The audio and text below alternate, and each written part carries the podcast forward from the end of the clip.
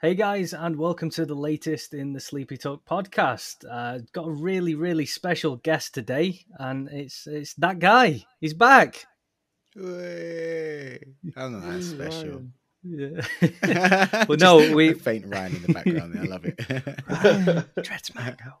No, uh, fantastic uh, episode coming up today because we have the one and the only Mr. Stitch Films.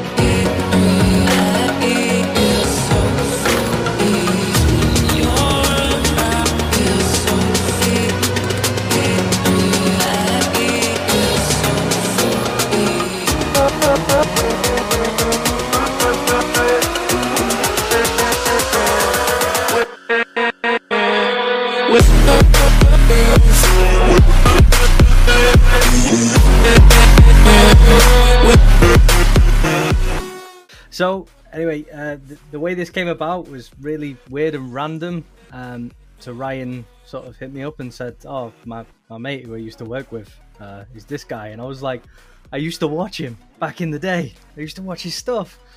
And uh, thought there's no chance he's coming on this podcast, and well, uh, here he is. Here I am. so the first question I've got is, who are you? Who is Mr. Stitch Films? Who is Mr. Stitch Films? Mr. Stitch Films. So, my name is Anthony uh, Michael Winson, and I have um, been making films now for 15 years. It's a long time. God, that is a long time. uh, but it's only sort of uh, in the last, I'd say, seven, eight years. I think things have actually uh, become a bit neater is that the right word to use? Neater, uh, just sort of like a bit bit more polished and professional. Been putting that graft in, mate, and it's paid. Yeah, off. basically. Yeah. Yeah, I mean, obviously links will be in the description, but there's some fantastic, some fantastic thrillers and horrors over on that uh, channel. Um, back in the day, they were they were incredible, and like I said, I, have watched your 1970s recent one. Um, and M Night Shyamalan needs to sort of uh, bow down to those twists. Cry of the magpie. Yeah. it's just no, no, really good. And so, realistically, what what kind of inspired you to to do? Was it influences from childhood? Was it, you know, let let me know. Filmmaking, or sort of like uh, each film, or so if we do sort of the filmmaking and the genre that you've kind of sort of narrowed in on.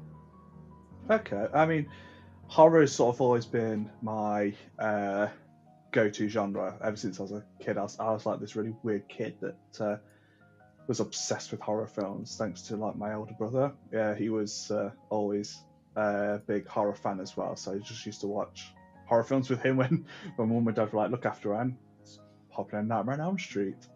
you know, not the uh, the best film to be watching when you're five years old, but I think uh, it's yes. I mean, I've always grown up watching it. It's just always been my my go-to thing to watch. It's I don't know. It's just something. Uh, I'll tell you one thing though that, that, that's annoying is because I've been watching horror from such a young age, I'm quite desensitized to it, so nothing really scares me anymore. Like it hasn't for years. Yeah. Uh, but uh, but yeah, uh, really, it's uh, thanks to my uh, eldest brother. Fair enough.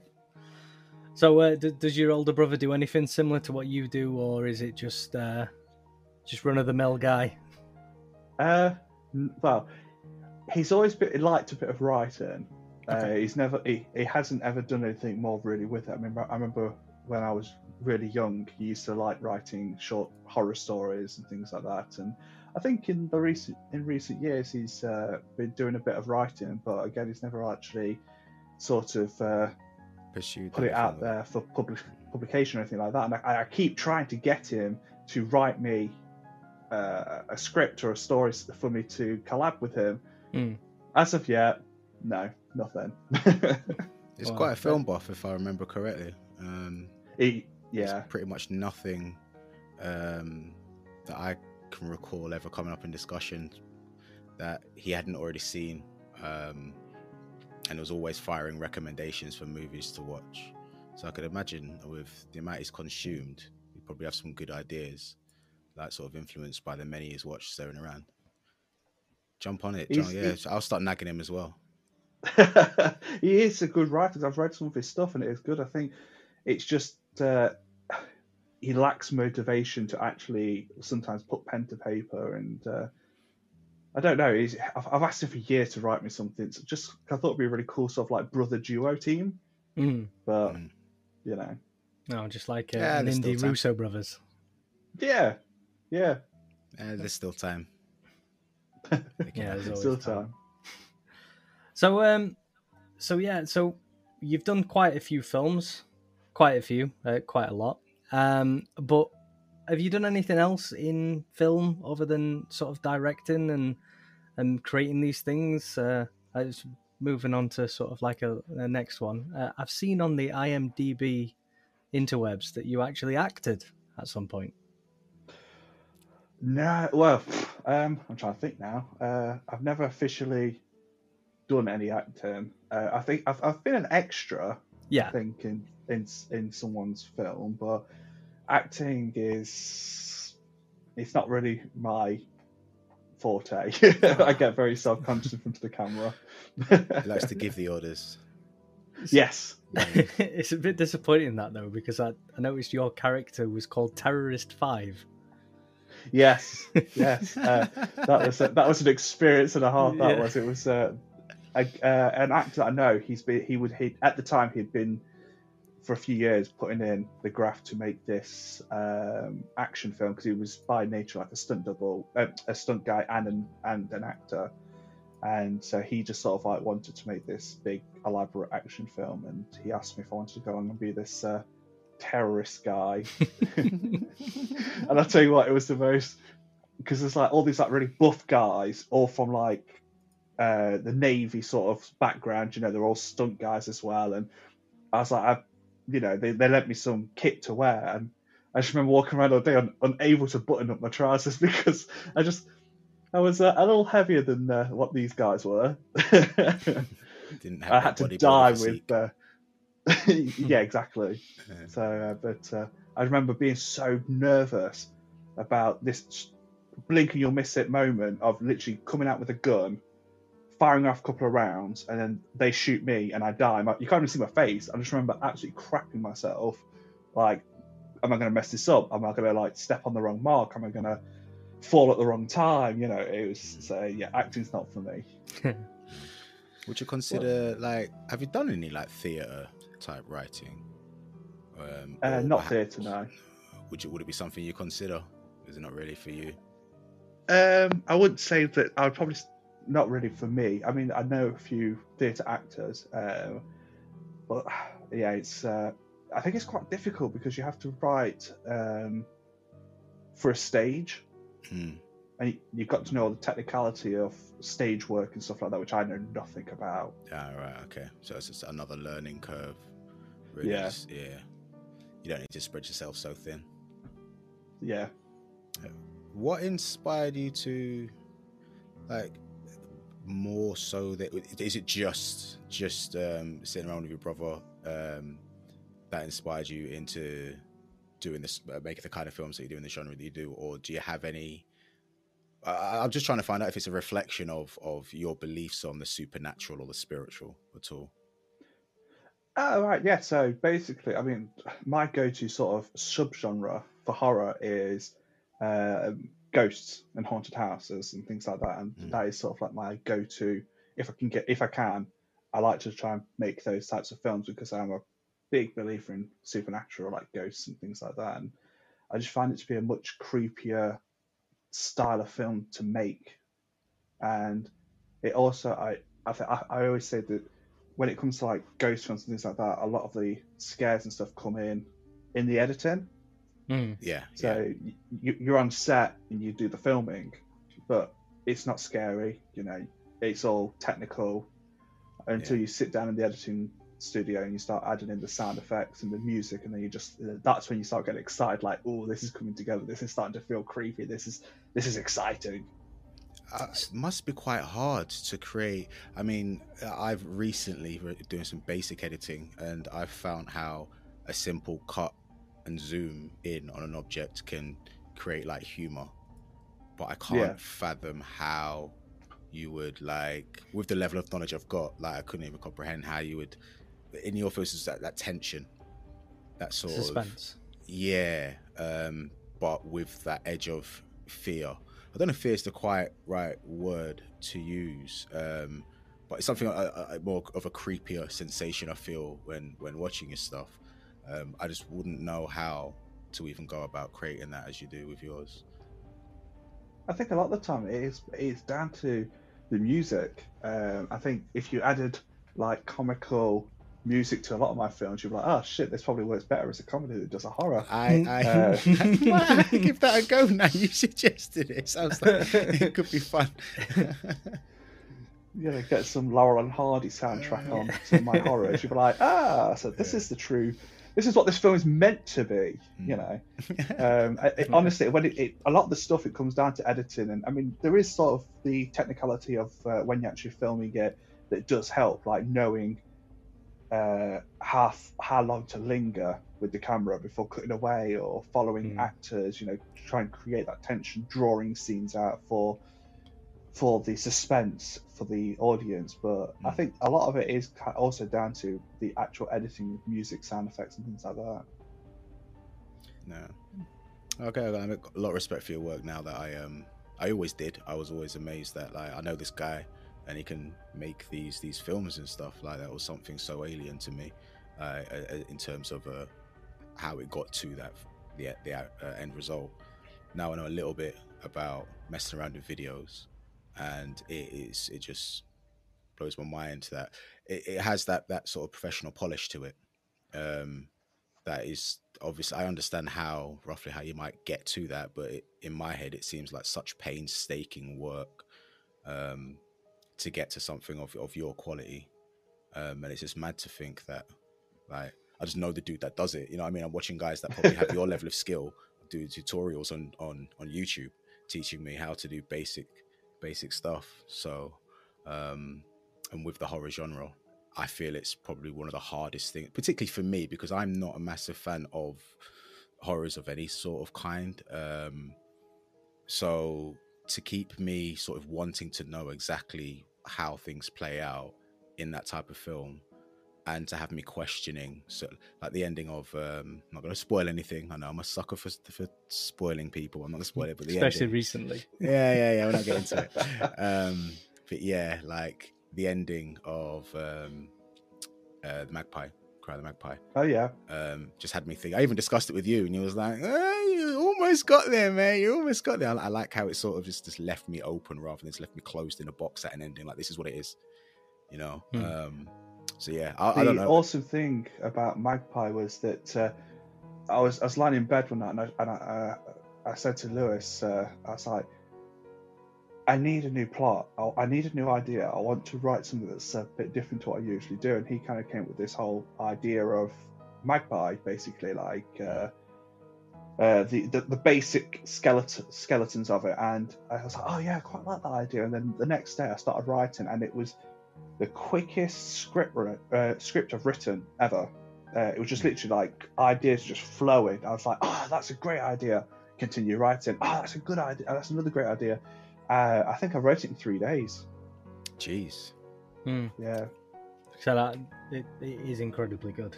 Um, thank you. there's there's just again the, the the twists are perfect as well without blowing too much smoke.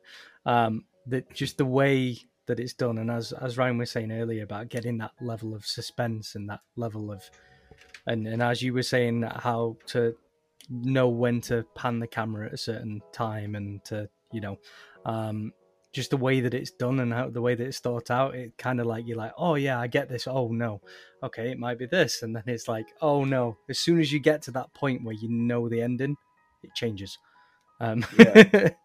and then it's you know it's uh, that's what I like. But I think um, I, I'm the same as Ryan in the fact that horrors don't really interest me, except for sort of like the indie style ones. Yeah. Uh, that's mainly because of Less how saturated. Yeah, it's horror. Hollywood horror, we'll say, uh, Yeah. is so saturated and so predictable, and everything is a copy and paste formula. It just has different Yeah. actors and a different monster, or a different, you know. Um, there's only a few sort of horrors that have really like gotten under my skin, um, and I've spoke about them before. Um, the Insidious number one. Do you know what? Funny you should mention that because I remember when Insidious first came out, I went to cinema to see that, and I'm not ashamed to say, I was sat in the cinema, and after the first big scare of that film, I remember sitting there going, "Oh God, that actually got me really bad. That Mm. did," and like my heart was pounded. And as the film went on, I was like, "I don't know if I can actually sit here for the rest of this film. I am actually shitting myself."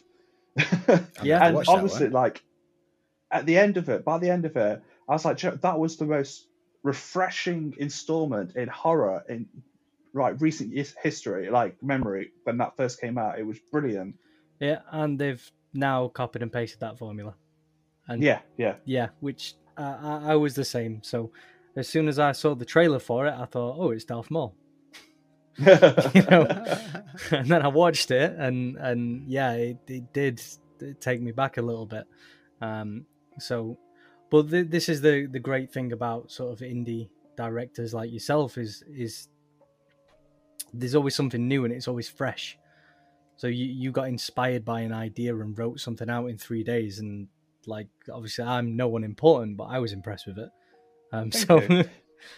I think the the the good thing about a lot of indie directors is that you haven't got a big name studio uh, behind you telling you what you can and cannot put in your film. Mhm. Uh, because obviously the big studios, all they're interested in is how much money they can make back. So they con- so they want that uh, tried and tested formula to a to any film really. Yeah. Uh, so they're like, we need like this amount of scares, we need this many jump scares because jump scares sell, and you know, especially with the teenage audience, the teenagers want jump scares and things like that.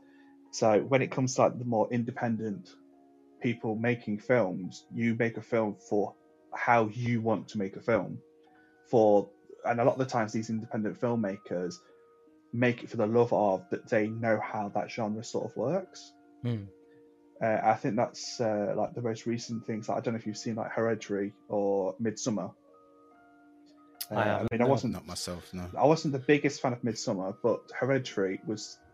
I remember watching it and thinking to myself, this film just doesn't really have a lot going for it.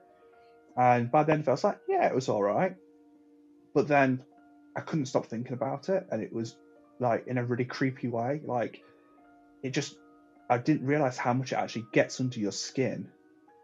And I think that is a big uh, credit to the filmmakers. It was really, really That's creepy. That's probably a very good way to sort of describe what takes me with your films. To be fair, is I think would you? How do you feel about jump scares uh, in your movies? Do you put a lot of effort into those sort of like shocking, scary moments, or or not?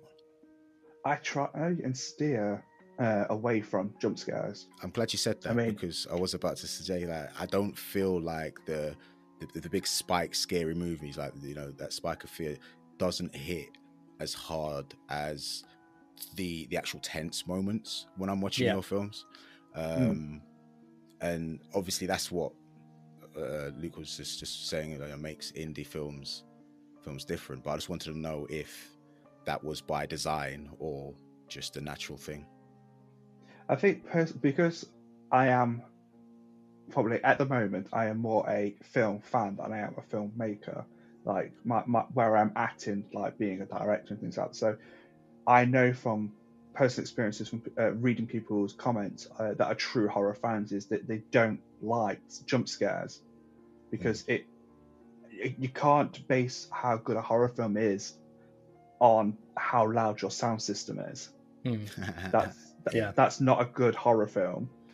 Um, so I mean, yeah, I, I've, I've in, I do include a couple of jump scares, but they're not in any way to the to the scale of what they are in modern horror. Like Oh, they're not the moments of the film. Yeah. Yeah. Yeah. they're not the moments of the film you're gonna talk to other people about when discussing your films. Whereas with a lot of Hollywood horror, as it's now been dubbed, um, is I find it's always the bits that oh when when you came out of the room and, and looked like that and stuff, rather than sort of defining moments of a film. For all I know, because I don't watch a lot of horror movies, those Hollywood horror films do have some something else other than the jump scares to them but unless you watch the film yourself looking for it you're not you're never going to hear about it when this when you're hearing it discussed No, no, abs- that have seen the absolutely.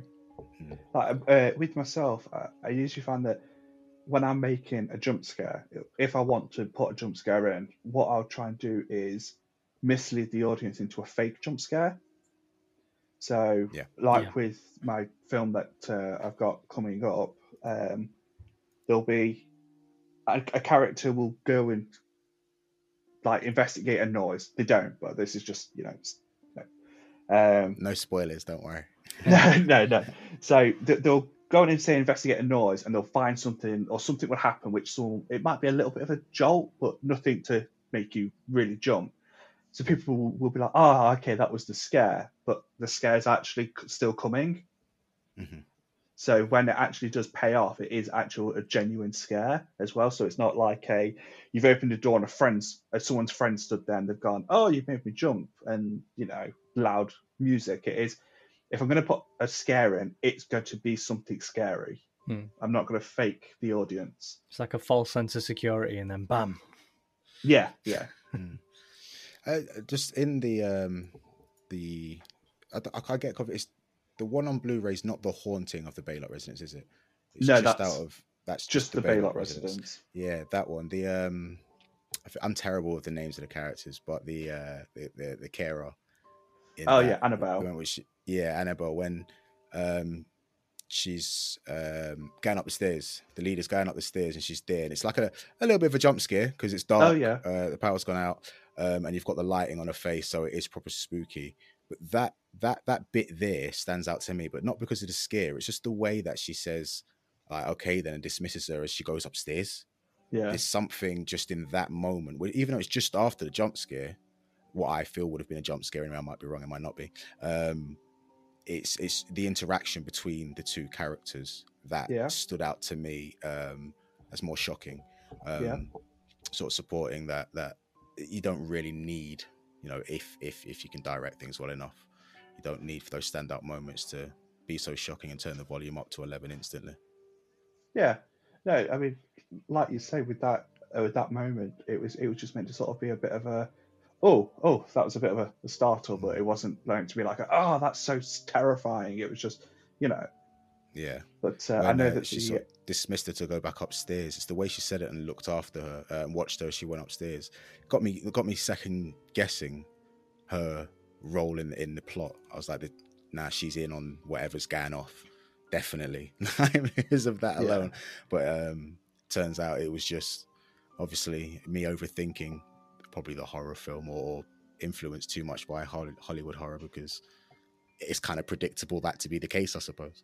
Yeah, I mean, I, I mean, I'm pretty sure. Have you, um, Brian? You've seen my original Haunting of Baylock, haven't you, Residence? A long time ago, yeah. The black and white one. Yeah, I watched it Yeah. the other night as well. Oh, okay, that's good. 'Cause, then. um, so, yeah. bas- Carry on. Sorry. so this is sort of like a bit of a spoiler, but it was just there's no way of explaining this without spoiling it. Um, it just because in the original The Haunting of Baylock Residence, Annabelle obviously turns out to be dead. She's a ghost, and you know she's living in the house. She can't leave, and um, then uh, there's a lot of smart people online that are like, oh, I knew she was dead. I knew she was dead. You know, put it in the comments to ruin it for everyone else, which is really annoying. But then, Mm. so I thought when I came to remake it, I was like, do you know what? I'm going to make people believe that she's dead, but then completely flip it like, haha, you're not so smart, are you? You yeah I, I did have something like it's like there's something up with this I, i'll be honest with you i can't recall um the haunting i must have seen it i've watched a lot of your stuff um over the years but I can't recall it to mind. But in in the newer one, definitely had me just looking for some sort of indication of what is up with this character because she's not just like what she appears to be. Done very well. Normally, I like to think I'm good at picking up on on these things, but again, that's that Hollywood movie thing, innit? You're watching enough of the films, you've seen them all, you've seen the same same tropes. Yeah. So she, she, she was she just ended up being a really stuffy character that she, Mm. she- you know with the time she's just set in her own ways Yeah. But it's quite interesting that we've sort of moved on to the haunting of Baylock anyway, because that was one that I had in my notes. It's just that Okay. that, that one actually like uh, 1.3 million views. 1.3 Uh, million. yeah that it's crazy That it's is uh, mad. well it's it uh, all came about a few years ago because it got towards halloween and the views were just rolling in uh, i couldn't believe it. it was like thousands a day yeah. thousands and then it hit the million mark and it just seemed to slow down and But I mean, a million still. Wow. oh yeah Like, c- congratulations on hitting a million views on one video. row, mate. Yeah. I mean, thoroughly deserved, but it just thank just you amazing to see. Um, you know, uh, just 1.3 million people have watched something that, that you've you've done, and what what, what inspired trailer, you to do isn't it? it? Is Yeah, it? no- Sorry, is it the, the trailer? What 1.3 For- million? Yeah. No, it's the No, hour it's and the- ten minutes. it's- It's, the full. it's the actual film Ah, the full film. No, I was going to Yeah. say there was something. Uh, I, I'll, I'll mention it afterwards. Continue. Sorry. But what, what what sort of inspired you on that that film and the way that you've done it? Because obviously there's a there's a formula in there that we need to copy and paste.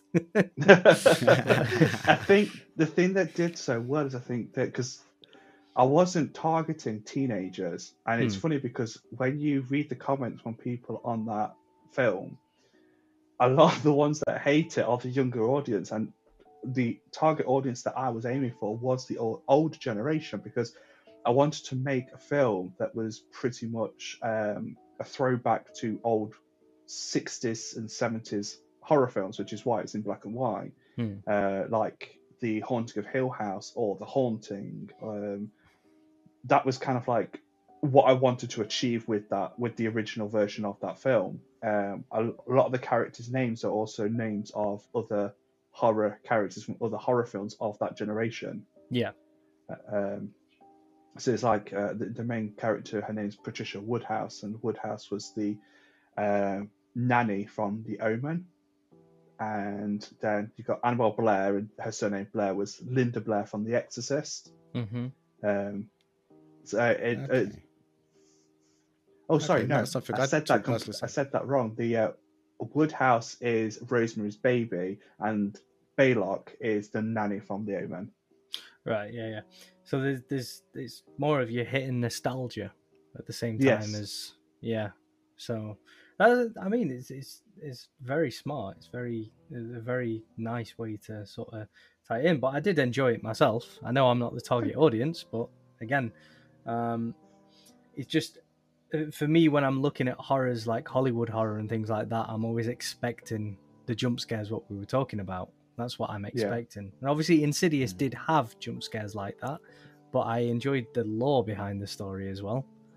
And that's And what, I, I think with the the difference with Insidious was that the jump scares weren't fake jump scares; they were genuinely Yeah. scary jump scares. Yeah, definitely.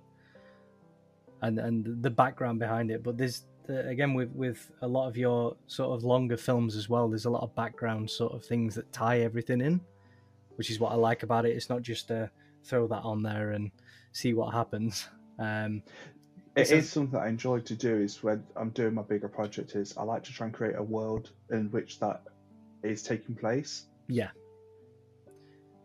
I'd, I'd, Easier to sort out the finer details then, if you've got like a, just a world to mind, um, any sort of nuances and such. I would find flow easier.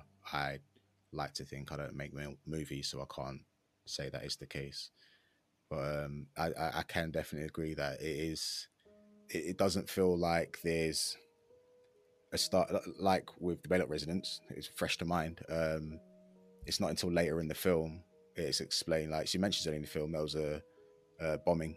Uh, she had she had a concussion. Sorry, but you don't really go into too much about it, and then later on in the film, it's like, oh yeah, I place um, the bombing and whatnot at the time due to the war. Um, I'm like, okay, cool. I like I like that. Like you, you brought me forward. You posed the question. You didn't clear it up right there and then, which is you know what I was expecting, what normally does, and it's just later on you just slip it back in, um, rather than just pointing out, oh, by the way, yeah, it's not a flashback or anything like that. It was just brought up in conversation, which is good.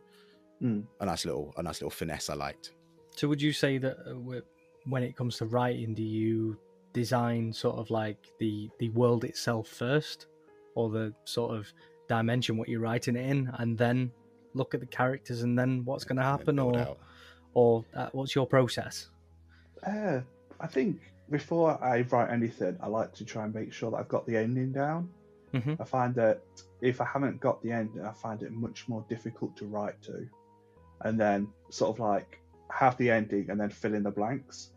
Um, and then obviously throughout the different drafts, different ideas will develop and be like, oh, that'd be a really good sort of backstory for that character. And then, Hmm. um, and I think as well that I, I, as I'm writing, I do sort of have a bit of a backstory for each character. I never actually write it down, uh, but if any of the actors wish to have a backstory, I can reel it off and you know write a, an essay for each character if if needs be.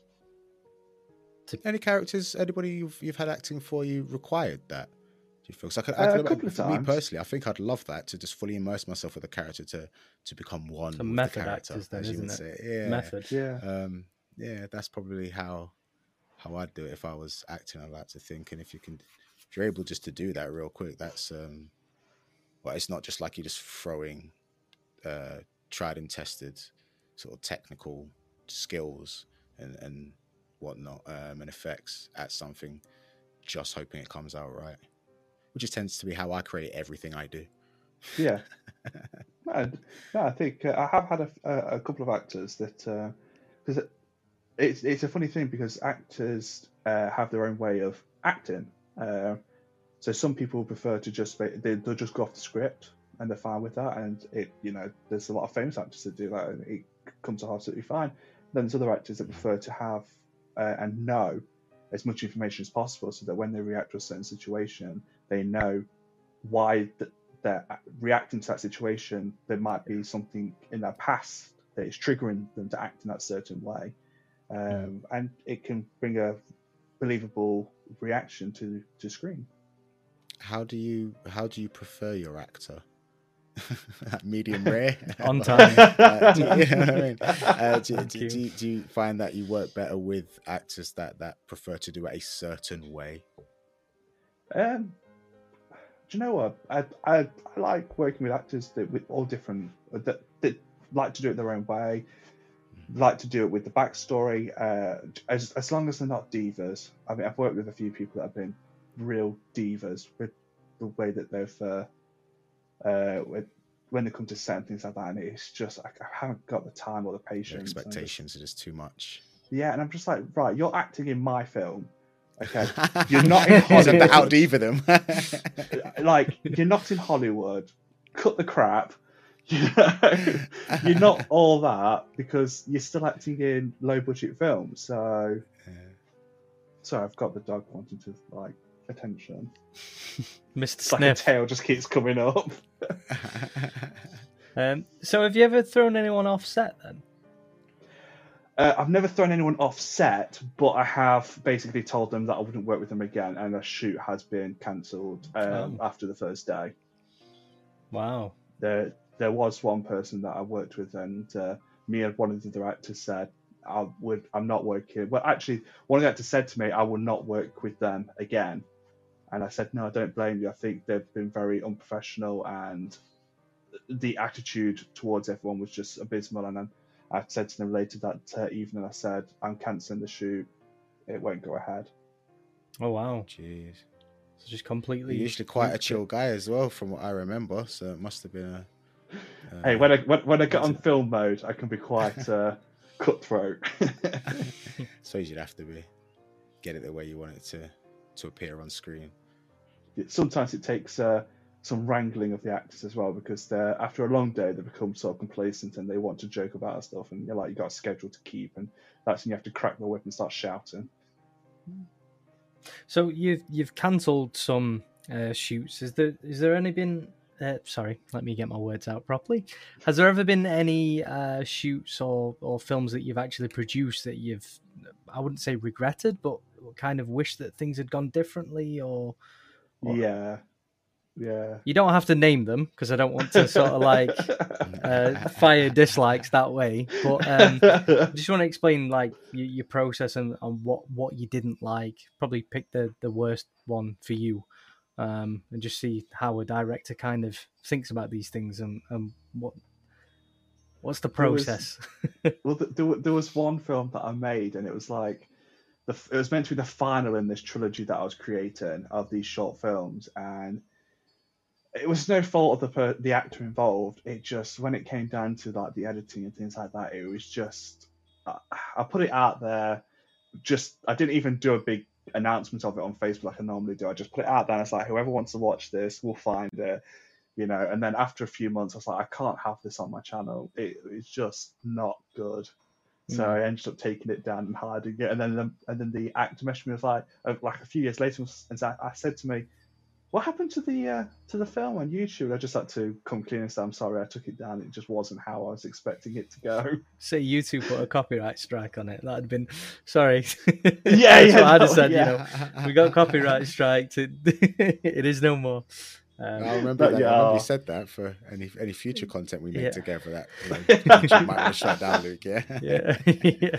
I'm, I'm, trying to think. There, there has been other in uh, times. I mean, um, there's there's been films that I've made, and then I've the actors were just not very good, hmm. and I've just sort of cringed after and gone, "What? I wish I had time to like, I wish I'd taken more time to sort of look at the show reel or just you know had a bit more gumption to think yeah they weren't right for the rock role but i think at the time when i was making these films I didn't have uh, like a pool of actors to pick from, so, yeah. whoever was mm. interested, it was like, yeah, okay, yeah, come on board, you know. So, um, I remember you asking me to be an extra once, one of your your OG zombie type flicks. Oh, was I, I don't remember. It was a while ago. You said you wanted it because because I just started the the dreads, and you're like, oh, I could. That would look so good if I could just zombify you up with your hair. Is that like? I don't want to put anything in my hair. I don't want to put any gel in it to stick it. I can't do it, mate. so do you, you have a uh, uh, sort of like an agency of actors now? Then is it sort of like you um, put the feelers out there and somebody does the running for you, or? Uh, it's it's still me, myself, and I that uh, deals with everything right, um, okay. most of the time. Um, actors, uh, there's a few communities on Facebook uh, for like Midland um, hmm. acting mm. community or filmmaking community, and if I've got a new project coming up, then I'll usually post in in that. Uh, it's getting more difficult as I'm getting older, though, to sort of uh, get these people um, to work for free. I know that's really bad to say, but yeah, yeah. unfortunately, the stage that still that I'm at, I don't have an abundance of money to give out uh, to mm. people to be in the films. Um, I mean, they, they get fed on set and expenses are covered if we're going to be sort of like um, a lot of traveling is involved. But as I'm getting older, I think, and people think you're a 30 year 30 year old guy making films, you should have some money, surely. Or they, they assume I've got money because I've got films distributed, which is not the case at all. I've had um, some actors talk about me to each other and say that I'm taking advantage of other actors because I have money, like a bankload of money because I've got films distributed. And unfortunately, that's mm. not the reality of it. I could I could see how like people would make that assumption. Um, you have the ability to make a film. Surely you must have money, but they people don't really count passion when they think about these things, do they? They just assume, well, there's got to be money in it for you. That's why you're doing it, right? Like, yeah. So why would you do it if there's no money? Well, because I'm passionate about it. Yeah. Um, exactly. And, and, people don't quite pick up on that all the time, anyway. I think the thing is with reviews as well, uh, especially for films that have been distributed, because people see my film on Amazon Prime and think, "Oh, this film's been distributed. It's on Amazon Prime.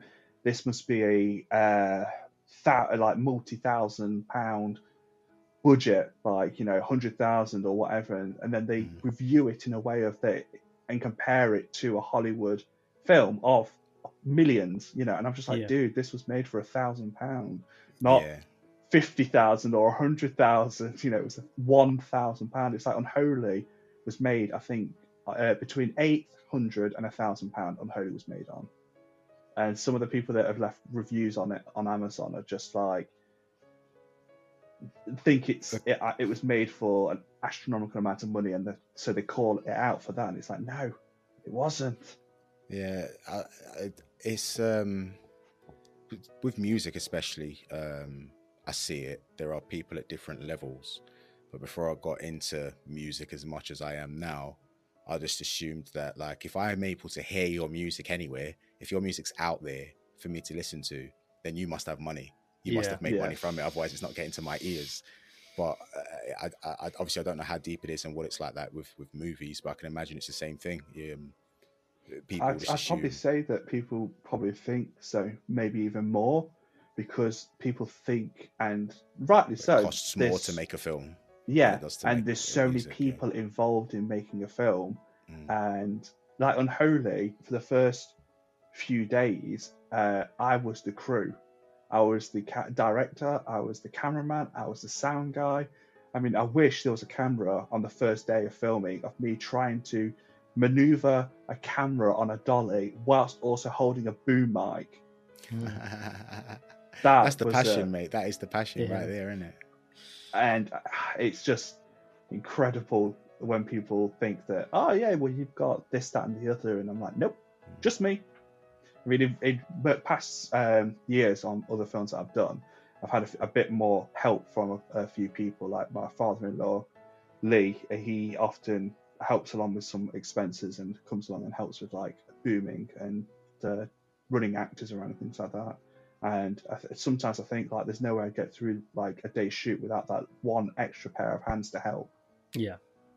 because it, it just honestly the because I can I could set up a mic uh, uh, off screen on like a um like hi, hid up somewhere and that would be fine we could get through the shoot but each time you cut and you change in angles I have to then physically take that mic down I have to maneuver and it takes so much time to then reset a shoot. Uh, and if I've got one extra pair of hands just to hold that boom and can freely move around the set with me, it speeds things up like you wouldn't believe. Yeah. No, no, I get that. Better You, workflow. you want everything to be as efficient and in place as possible. Um, I, mine's really small scale on a podcast, but as you know from uh, like three hours ago, we were prepping everything. Um, I wish I was disorganized usually, but we got everything where we wanted it, and I've got all of all of this that you can see now is all live. So the the only thing that goes in after is references. So I can see Ryan, I can see Mr. Stitch, and myself, and then the background which is floating around and things like that. So uh, mine's very very small scale, but I feel you.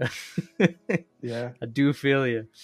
Um, It's- it's- I think the thing is as well is that especially if I'm working with somebody new that hasn't sort of been with me for for a few years that knows the scale in which that I work. If I have someone new come along that I've never worked before, and then I I'm working solo on that day, they must think like, what kind of like cheap ass shoot is this? Mm.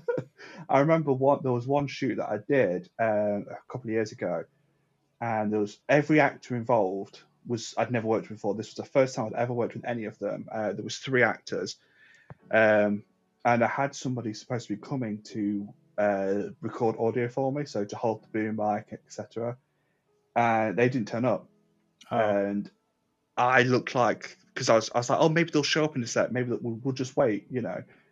And time was getting on. These actors had things to do, and I must have looked like the most incompetent person And and then and, and then when I called them out on it, like the person that's supposed, to show up, they said to me, "Well, I did offer my time for free to you, Um, so you shouldn't really be getting so upset that I didn't turn up. I didn't. We weren't. You weren't going to pay me. I was like, well, Mm, you committed, regardless of being paid. You said you were going to be there, and Yeah. I just I, I remember feeling like the the worst filmmaker. Like I looked like a Mickey Mouse Club sort of filmmaker that day. It was awful. anybody that gets to any respectable, if that's what you want to call it, but that recognized level of anything, of any kind of creation, uh, you speak to any of them, or anybody that I've seen interviews by and whatnot, spoken to myself that I feel is successful, they will say like I started off with, like, well, the stories from nowadays are going to be I just started off with my phone, Mm. filming stuff and my friends, and then it took off from there, and da, da, da. Um, and that that's that's real, like for for pretty much everybody. I, I can't think of. I, I- I'm not a big film buff. I'm not a big actor buff or director buff, but I don't know like the story of anybody that claims to have just gone straight in at the top. Nobody's got the big equipment and the fancy software, and you know, um, even all the knowledge usually when they they get started with this. That's the point. Um, how much do you feel like? Do you feel like there's still more for you to learn, or you know what you need to know to achieve what you want? So you, you visualize a film you want in your head. Do you think you're at the level to actually output that now, um, or is there still knowledge gaps stopping you from getting there? Uh, I feel like uh, a bit of both, really, because my next film that I want to do, that I'm writing at the moment, is set in the 17th century, uh, and it's really difficult um, because of the language barrier of Old English and things like that. So there's a lot of um, sort of creative writing that's barriers that I still have to break through and and writer's block. Like a lot of people know how to break through writer's block, and it takes me forever to do. Um, Yeah. Costume designs and things like that. That's uh, another thing that I I enjoy sort of the research, but would prefer so much more if there was someone on set to help. Uh, Yeah. That was dedicated to that, so that I don't have to learn another trick. Yeah, I I can obviously for different reasons can appreciate you start doing one thing and you're like, oh, if I could do this, I'll make it better. And then you realize once you, you start learning that usually this is a specialized thing yeah, that somebody does like that's all they do. Um, Yeah. But you're here trying to do that as well as the other stuff and everything else. And before you know it, it's like jack of all trades, yeah, master of none. But you have Yes. to be a jack Yeah. of all trades to to get the final product. Um, Yeah. Unless you're able to pay somebody straight off the bat to to do it. But I suppose See, it's that- some... that- Sorry, carry on. No, I was just going to say that. I mean, that's one thing that I feel like I could. I, I- I've got enough knowledge that to put out a really high quality film. If I can get the right people on board that can take over the other duties, so that I don't have to. So I don't have to learn anything new, like uh, cinematography and things like that. I mean, I've got like the basics of cinematography down, but I would much prefer it if I could actually get somebody uh, on set um, that can provide their knowledge and their speciality to make the film that much better without me having to um, substandard it. Yeah. I I can I can appreciate what you mean there, but it just must be madness because well, there's so much factors. I I- I like to think now I know a bit about enough about sound engineering to to mix vocals, but you'd need to know that anyway. And then you've got visual stuff on top of that, and then you've got all the editing stuff on top of that. I mean, I recently come into color grading thinking that I'm a boss out here because you know, I know how to turn, and I know how to lift, I know how to use the lift dial and the gain dial. and I'm like, yeah, color corrections like a boss. And then I'm like, I'm humbled by by stuff uh, like yours, where like I can see those techniques and then just stuff that I don't even know is techniques, but it's, it's doing something. I wouldn't even know how he's how you've gone about to create that that just that image, just the look on the screen as a as a whole. Um, keeping it with the same theme, and you don't make it easy for yourself either with with your visuals, do you? You like, No, you, I you mean, do like the one old times, thing- don't you?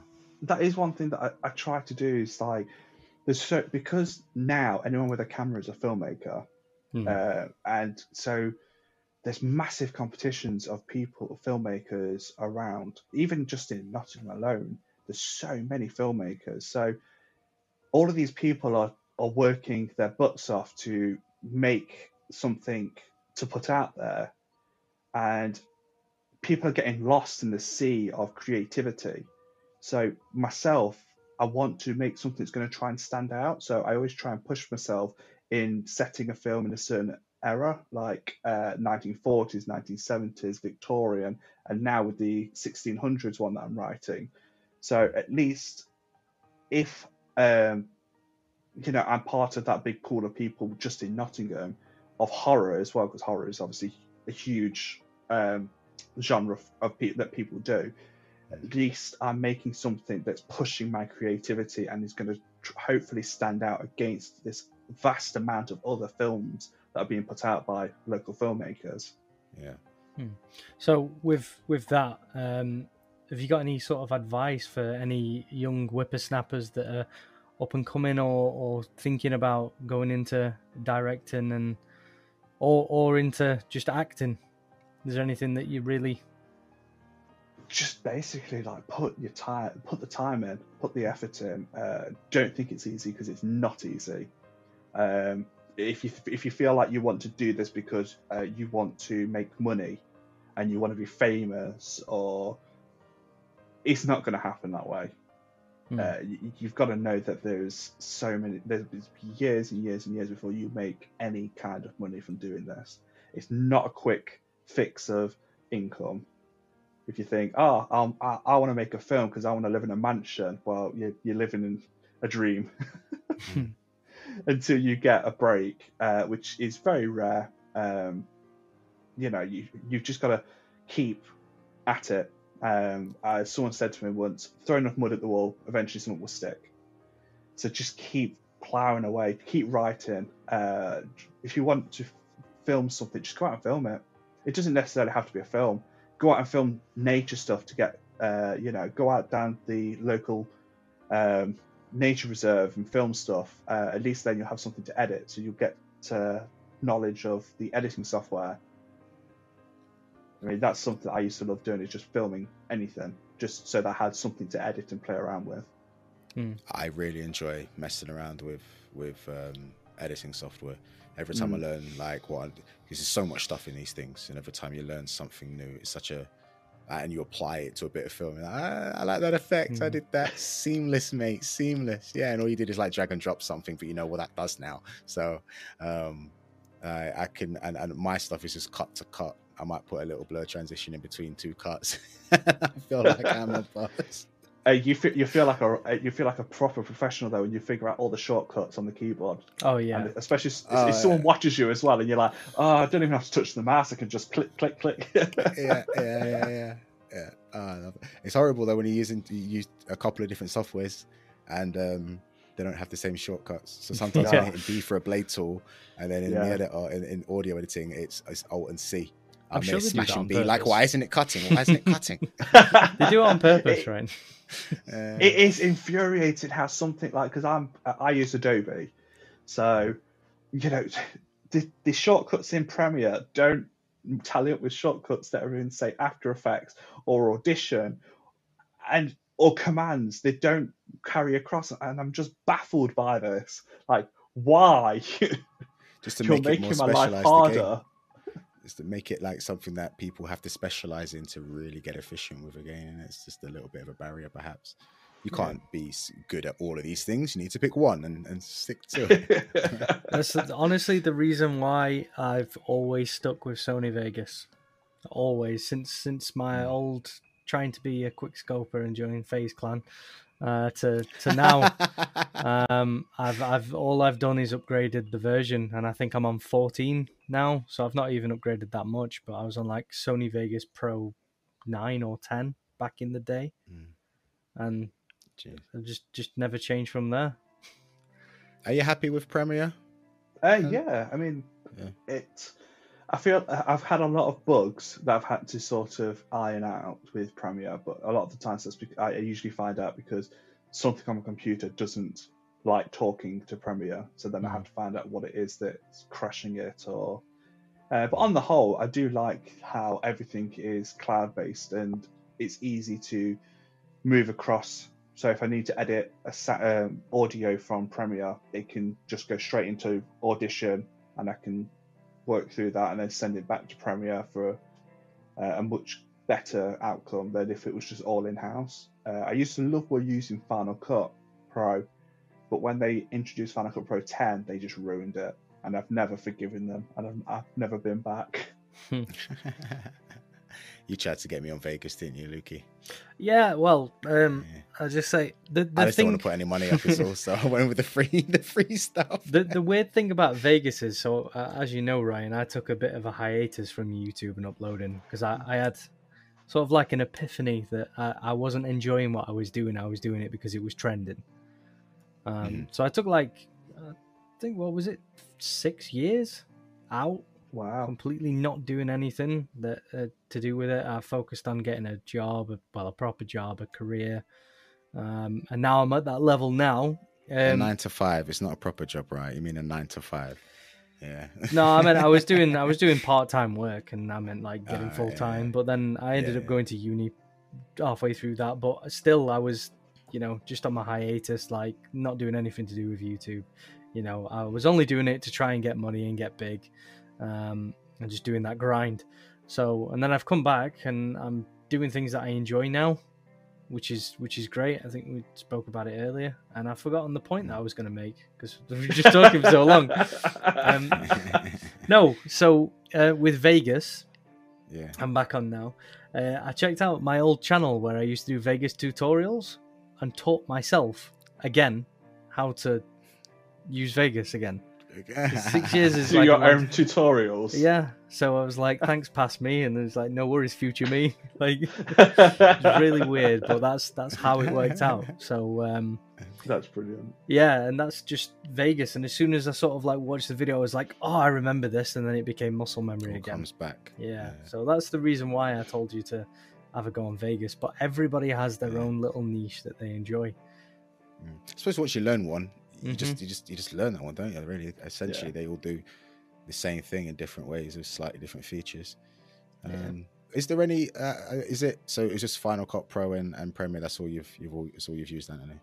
Yeah. Uh, okay. I used Final Cut for years, uh, but then honestly, when they um, upgraded it to Final Cut Pro 10, it mm. crashed constantly. You would import a clip and it'd crash. I mean, you could find so many different forum threads online uh, about how terrible it became, and I had to find another way uh, of editing. And I thought, well, everyone seems to go on about Premiere, so I decided to give that a go. And I've, I've stuck with Premiere now for, gosh, seven years or more. Mm. Um, I might have to give it a go. YouTube really wants me to try it. Apparently, I can't it, click on anything about being told about Premiere before it plays. Hmm. It is like the leading software, I think. One of one, I should say, one of the leading softwares now, uh, and, especially, and especially it, because it's now Creative Cloud and you can pay per um, app um, application. It's not that expensive. It's like for Premiere Pro, it's like twenty quid a month. I mean, what's twenty quid? If it's yeah, something I you enjoy doing. more money than that on Wish each month and so, oh Ryan, not Wish oh yeah, I'm a, I'm a wish guy. I, I yeah, buy all the all the nerdy anime themed stuff from. Do, do, do you do you end up in a weird rabbit hole of like you'll be looking at something like a pillow, and then next thing down there's sex toys, and you're like, how, how how has my feed got to this? I am I've I'm not one of those guys. I missed out on all that. People were getting like pictures of like you know uh, Iraqi soldiers and stuff like on which I never got any of that because uh, it knows already. Like if it's nothing to do with anime or manga, it's just it's no point in giving it to this guy. Like if it's not a costume, if it's not a statue or a pack of stickers, he doesn't want it. So don't bother honestly, I've been on Wish before. I've given up with Wish, mm. and I'll be just searching the most the innocent, the most innocent thing that you can think of, like uh, Studio Ghibli, like uh, some, buying something for Lewis's birthday, and I'm like, oh yeah, that's cool. Click on that, and then next thing I've got this ad for like the most horrendous sex toys. And I'm like, what are you marketing to? The worst I get is like the see-through men's underwear that always makes me feel like really sort of bad about myself. I'm like, oh, is that Is that what it's supposed to look like? Oh. So- It's like, uh, you know, you're not making me want to. I don't think I'm going to be able to feel them like like he does. So I'll not get those.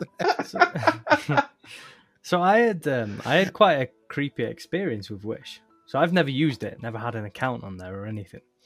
Um, Okay. And when I was living at my old house, I got a, a delivery from Wish, and it was uh, for a guy whose name I can't remember. It was like James Green or something, but it had my mobile number on it and my address, which was just weirded out. And it was this Chinese little booklet telling me all different types of seeds. Right. Yeah. The day after, I got another one, different name, same mobile number, same address. Another little Chinese booklet's telling me different types of fruit. And this went on for like two weeks, with every day I'd get a different little Chinese booklet with a random name, but my number and my address. So obviously somebody was playing a trick on me, but that was just weird. I would. That would spook me the hell out. I would have gone paranoid, mate. Trust me. Did, did you become a specialist in these sort of this field? Did you start planting loads of seeds? And No, I just had more things to burn in my. Uh... Uh, It was your opportunity to become a, uh, like you know a self-sufficient. yeah, I mean, who knows where the podcast might be right now if you learn those skills? You're probably doing podcasts on Chinese botanics, if that's a thing. Uh, the whole, this whole, it's been over an hour now. I've noticed, and we Mm. haven't asked what I feel is the most obvious question. It's because we're not finished yet, right? but no, no, no. But it. I'm, I'm not saying I'm not saying we're finished. You don't have to say the most obvious. I, but I, it's probably what I would have started with. What is your favorite film, Anthony? My favorite film. Yeah. Uh, It's a hard one because there are so many that I like, and then I usually give an answer, and then like an hour later I think, oh no, I really like that Yeah. film so much Mhm. more. Yeah. But know. I, think over the years, I think one of my favorite horror films has got to be John Carpenter's The Fog. Yeah. Please Yeah. tell me one of you's seen it. Uh huh. I, I, I, I know I haven't seen a film called Fog to my recollection. Was there a game? Uh, I think you're thinking there of the mist. I, I've got a picture of some guy in like it's just it's just about to head into some fog, and it's not it's not to nah no never mind never mind no because I know which one that's that. This is the one I'm thinking of is set was somewhere where it's really snowy and they're at like some weird lab type scenario. No, don't worry. Never, the You're Thing, thinking about I the think thing. it's Yeah. Yeah, Oh, yeah, yeah. Never mind, wrong good one. There's again, something. John Carpenter. yeah. But uh, the, the original version of The Fog from 1980, it's just brilliant. It was, by then, by filmmaker standards, it was low budget. Um, the atmosphere in that film is just fantastic. Uh, even now, watching it, it's just everything a horror film should be. It's not full of jump scares, it's not full of gore, it is literally atmosphere to the tens all the way through. It is brilliant. So, do you feel it's influenced you majorly at all, or at all in in what you do now, or is it just something that you you enjoy in the medium? Uh, I wouldn't say it's probably influenced me in much of storytelling because Mm. it's very different. Oh, I I say that is you know ghosts, but Mm. it's different Spooky to my s- style of storytelling. But um, I think something to take away from it is definitely um, how it was made for very little money and accomplished so much over the years. And saying that, another film which I'd say has influenced me a lot was the Blair Witch Project. Ah, very good film. Uh, I've seen was- that once. and It was quite recent, and um, just because I avoid anything while it's popular, you know.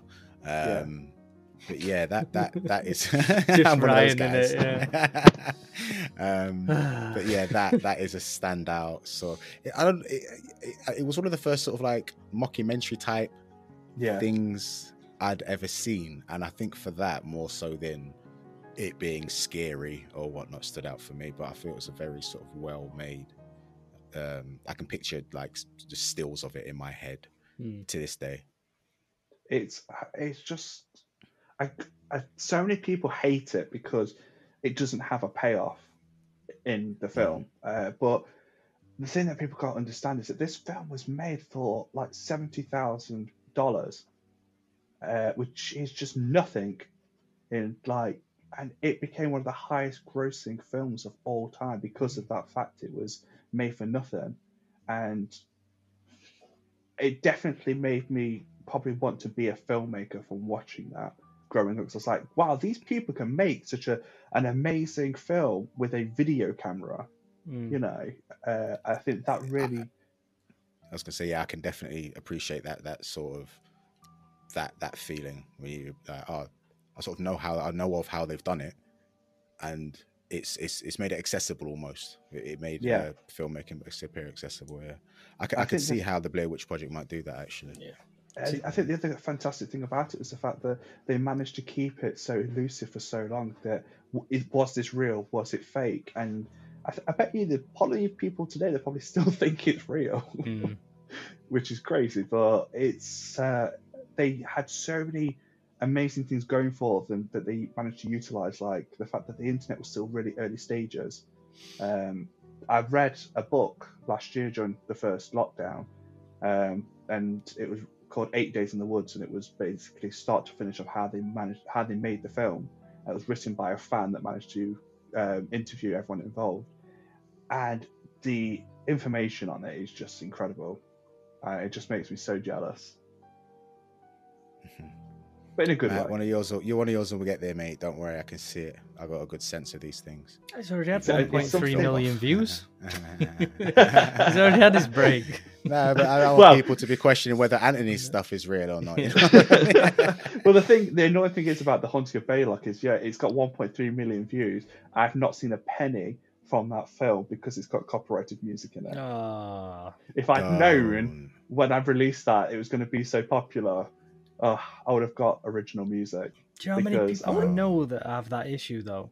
Like, Yeah, how many people I've known? Like, some of some of my uh, older stuff on the other channel when I was monetized on there, it's copyright, copyright, copyright, and I'm still getting claims today on a channel that I can't even access. yeah. I have no access to it I've had, anymore.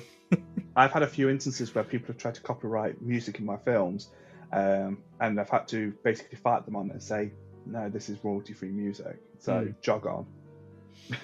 Yeah, yeah, that's mad. it's amazing. I've had Ah, people- mad people just trying to coattails it.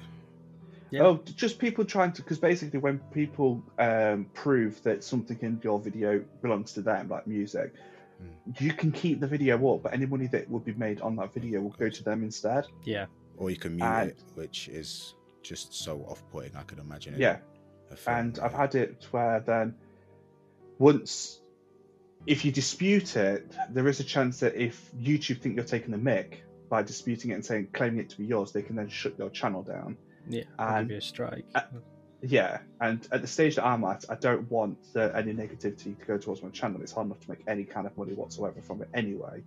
Um, but i've got no strikes on my channel. I've got some copyright claims on a couple of videos but there's Mhm. no strikes yeah, um, I've I've put a few strikes on people's channels uh, from uh, stealing my my uh, films uh, and then trying to claim them as their own. yeah. Seriously? Yeah, um, That's how you know you've made YouTube- it, right? yeah, I know. Seriously, I was so happy when uh, I, f- I found this. Uh, I found this tab on YouTube that I didn't know existed, and it was called cop. It was just a tab that came up saying copyright, and you click that, and it tells you um, how many uh, videos of yours have been re-uploaded, matching your upload. So if someone wanted to take one of my videos and review it, it would tell and use just clips of my film in the review. It would tell me how what percentage of my film is in their video. Mm. And a few of the times it's like hundred percent of your video has been re-uploaded. I'm like, right, okay, we're on Ah, it. okay. Yeah, that might explain why. Because we did a reaction video to some stuff once, and Yeah. it's just like little little snips of stuff. But it's only the world's most renowned anime, so obviously it was picked up. straight- I'm like, we used hardly any of it, and it's really small on the screen. How do they know? I But think is it- it if must you be would like some sort put bot. a fair usage on that, you probably would have got away with it in the description. I didn't know nothing See- about it. I just saw I did the big sort of like yellow mark next to the, Yeah. the video, and I was like, I got scared. I hear that these YouTube guys are C bombs and they're out here destroying all content, so I just left it as it was. Yeah, there is part of YouTube where if you're using um, copyrighted material for fair usage, like you're reviewing it or you're talking Mhm. about it, you're not just re-uploading it to YouTube. Then you can keep that and I think make money from it. But the thing that annoys me is when people will take something, say it's fair usage, and they're not. They're just uploading it for uh, money. I've Yeah. had people upload my stuff, and I've got them to take it down through a copyright strike, and they've emailed me and said, "But we're using this in fair usage policy. You cannot do this." I'm like, "But you're not using it on, and for any other reason than to upload it yourself. You haven't done anything to the video." Yeah. I'm like, Uh, "Go be uh, creative. Go make your own stuff." Well, there's a whole there's a whole sort of it's like a genre now, isn't it? Like reaction videos. Yeah. Yeah, and uh, they call it these commentary videos where they're just basically just riding off somebody else. They're not really reviewing it. They're not really critiquing anything. They're not really discussing anything. They're like, "This happened. I saw this on the internet. Here it is." All right, And Ryan. that was that. Thank you very two. much.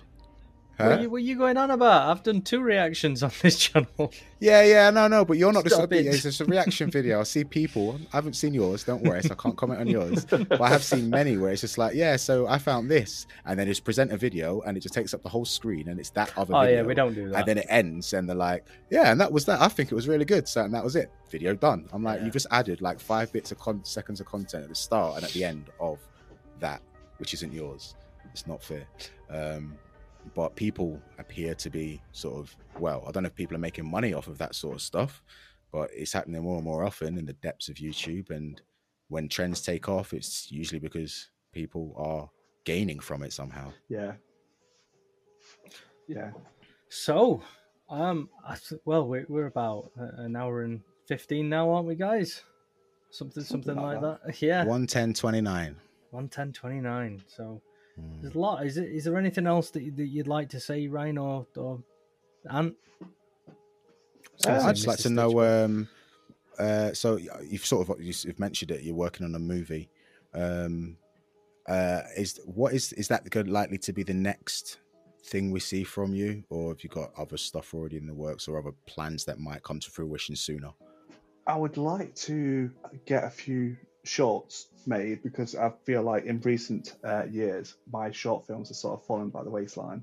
Uh, in I was going to mention that actually in the podcast. I used to make quite a lot of short films um, and Yeah. showcase or show reels and stuff. Hmm. Um, I think Not so because I've focused a lot on feature films in the last few years, um, Hmm. my uh, short films haven't really been a thing for me. But I'd like to sort of get back into making them, just because it's fun to just go out, uh, film something in a couple of days, spend a week or two editing, and then you know, content for YouTube really. Uh, so I've got a couple of short film ideas that I would really like to um, get underway as and when we're allowed, annoyingly.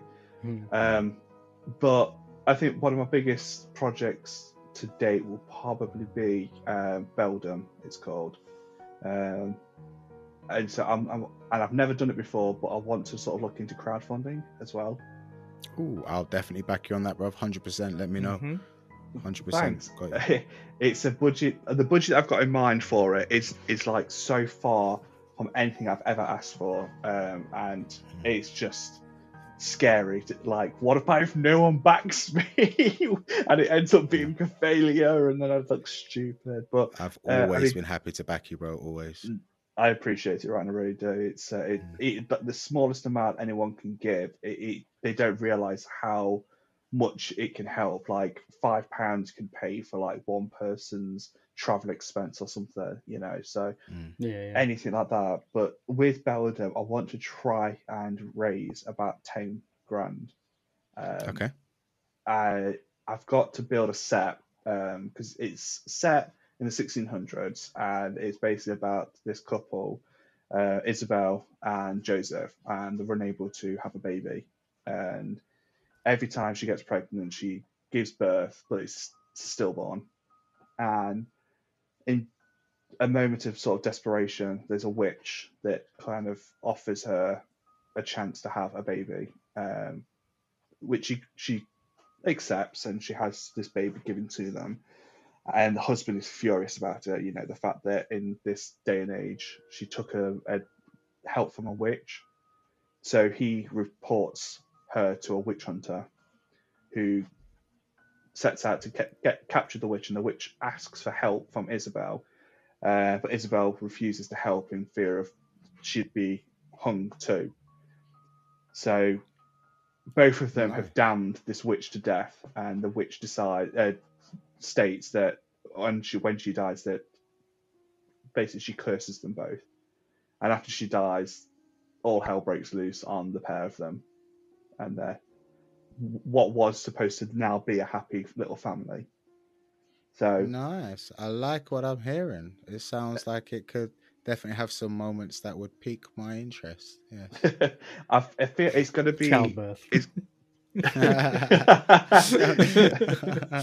everything's going to be quite oh, i don't want to say graphic but realistic and because of the time it takes place with like the torture of the witch and the birth the childbirth and how she gets because one one scene for the um how she has the eventually has the baby which I, I can't wait to film but i need to try and find some people that are happy to be naked on screen um, so the witch has all like this nude people, like spiritual, earthy people, and the witch basically cuts her open and takes this fetus out of her that grows, and that's how she eventually then is given her baby. Um, I, I want everything to be sort of like on film, not not re- uh, not real, but you know what I mean. Like, yeah, yeah, when- yeah. I'm just like, gee, I just, I just like, I've got because of the time it's set and everything. I've got like the whole pagan vibe yeah, going Yeah. on, and that sort of ritual type sort of thing. Yeah,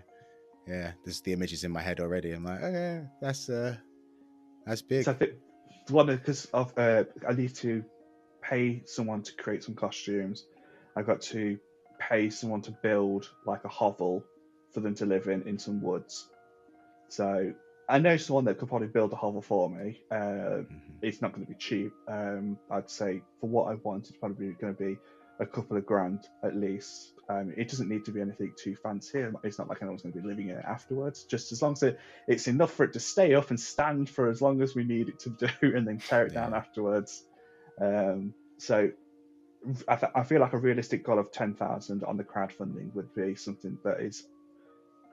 I'd, I'd be able to create this really good product from it. Well, I'm definitely happy to do whatever I can to help. But I, what might help, right? What you might be able to use, uh, do to raise some money is, uh, why don't you sell steampunk style Nerf guns, mate? Well, that that was something that I was uh, sort of doing at one point. Was it last year, or the year before? But, I remember uh, seeing some pictures, bro, and they were insane, mate. They were Thank you. insane. Actually, you know what? I've got a couple uh, Nerf guns knocking around. I might actually send them down to you to get done, if you don't mind. Like, oh, cool. absolutely! Honestly, unique there's so much fun to do. I'll Yeah. knock some pictures up here, and then there'll be an email address for you to inquire. Like- Speaking of which, like, there's one that is like batting, uh, like lingering around. Bear with me just a sec. Um, like, obviously, Ryan, you can't see it at the moment, but you will do when you see the edit. Um, it never got finished, but Oh like, wow! Luke could probably see that. wow. I'm gonna react anyway, just so it looks like. Yeah, there you go. this one. So it never got finished, uh, but Still look good. um, thank you for the fun to do. It makes you just want to have one for no reason, doesn't it? Yeah, Yeah, I've never yeah. been into Just it, to- but I want that one. yeah, yeah. you see what I mean? Yeah, I did decide I wanted one, and it's completely slipped my mind. So yeah, now that's back to mind. I'm definitely going to get you to. I can, I, I, I can see it in the corner of my eye which one I want to get you to do as well. Yeah. Yeah, Jack of all trades, Aye. clearly. Master of none. Exactly. Right. Um, so with that one, I think we have just gone over over time now. Uh, but I really honestly appreciate you jumping in, and and it's been fantastic having a chat with you, especially over these past couple of months. So obviously Yeah, this has no been in the works since Christmas, pretty much, hasn't it? yeah, yeah. um, so yeah, I'd I'd love for you to come back again at some point. That'd be amazing. Uh, if you need any help with anything, let us know. Uh, Oh, as you yeah, know, we, definitely. we are here and we do enjoy your stuff. So anything it's you'd been like great to say? speaking to you again, bro. It really has. Yeah, yeah, you too, Ryan. And uh, if you decide to do another episode, a spooky wookie episode about ghost stories, hit me up because I have tons and tons of stories. Oh, don't tell him that, mate. Don't tell him that. He'll have you back every week. I'll Trust see you me, in two weeks. uh, honestly, some crazy stories. No worries. Thank you once again. And uh, yeah, links to everything will be in the description. I do recommend you check out the Haunted of Baylock Residence because we're going to get that 1.3 million views to 1.3 million and one. So, so, uh, yeah, go check out some of his stuff. Stuff that I, I'd recommend Dark Light, fantastic. Sleep Tight, all these short films are great. And uh, the Cry of the Magpie as well. Great. So, uh, yeah, uh, anything from you, Ryan?